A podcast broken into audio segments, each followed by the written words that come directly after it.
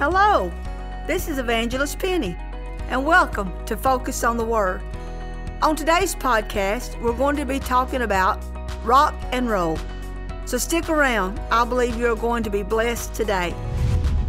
Acts chapter 7, verse 54 and through 60 tells of a man named Stephen who was stoned to death by the religious crowd of that day.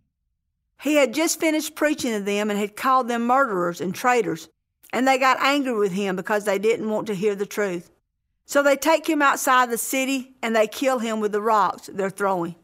Stephen looked up and said, I see God standing on the right hand of the Father.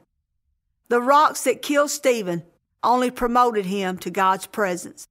Some of you here today have been hit by some pretty hard rocks, rocks that Satan has used to try and destroy you and to crush you. But the rocks that were meant to destroy you and to crush you are only stepping stones that will take you to a higher place in Jesus. Satan knows when to throw the rock at just the right time. He knows what will get you the most. He knows what will cause you to think about giving up and quitting. You see, Satan just doesn't hit you with one blow. He will throw rock after rock until he wears you down and you feel like you can never get back up again and make you feel like what's the use. Instead of letting the rocks destroy you, Start taking those rocks and laying you a path. Take your rock of depression, unforgiveness, bitterness, hurt, pain, abuse, addiction, rejection, fear, worry, grief. Take the rocks of harsh words that somebody has said about you, the rocks of things that people have falsely accused you of, the rocks of someone's mistreatment of you, and pave you a path to the presence of Jesus. The woman caught in the act of adultery the men came and threw her at Jesus' feet, accusing her and ready to stone her. But the rocks that were intended to take her life are the same rocks that introduced her to the man who would save her life. Satan throws deadly rocks that he intends to use to destroy us with. But you and I have a choice. You can keep fighting back, and instead of letting them destroy you and crush you, you can use them to become the person that God has created you to be. Or you can let them get you to quit and give up on God altogether.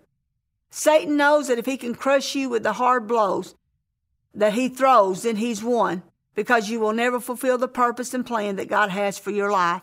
And that's what Satan is after. But you see, if Satan never threw any rocks at us, we would never see God's mighty hand at work in our lives. God uses what the enemy meant for evil and he turns it around for our good. God will always prevail we have to trust him and know that he's got it. They placed a stone in front of the tomb of Jesus. Satan thought that he had dealt the final blow, and that rock was meant to keep Jesus in the tomb and dead. But the same rock that was meant to keep him in the tomb was the same rock that was rolled away, and Jesus came forth victorious. Now Christ has become my rock and my salvation. Psalm 62 and 6 says, He only is my rock and my salvation, my stronghold. I shall not be shaken. Psalms 94 22 says, But the Lord has been my stronghold and my God, the rock of my refuge. Psalms 103 and 3 says, Bless the Lord, all my soul, and all that is within me. Bless his holy name. Bless the Lord, all my soul, and forget not all his benefits, who forgiveth all thine iniquities, who healeth all thy diseases, who redeemeth thy life from destruction, and crowneth thee with loving kindness and tender mercies, who satisfies thy mouth with good things, so that thy youth is renewed like the eagles. Take the rocks today that Satan has thrown at you and pave you a path to the presence of Jesus. I pray that you have enjoyed this podcast today. I want to invite you to order my book, Misplaced Trust. It is a story of my life and how I learned to trust in God. And you can order that from Amazon. If you need prayer, please contact me. I'd love to pray for you. You can contact me at Penny Lehman Ministries at gmail.com. I love you so very much. And until the next time, remember, focus on the Word.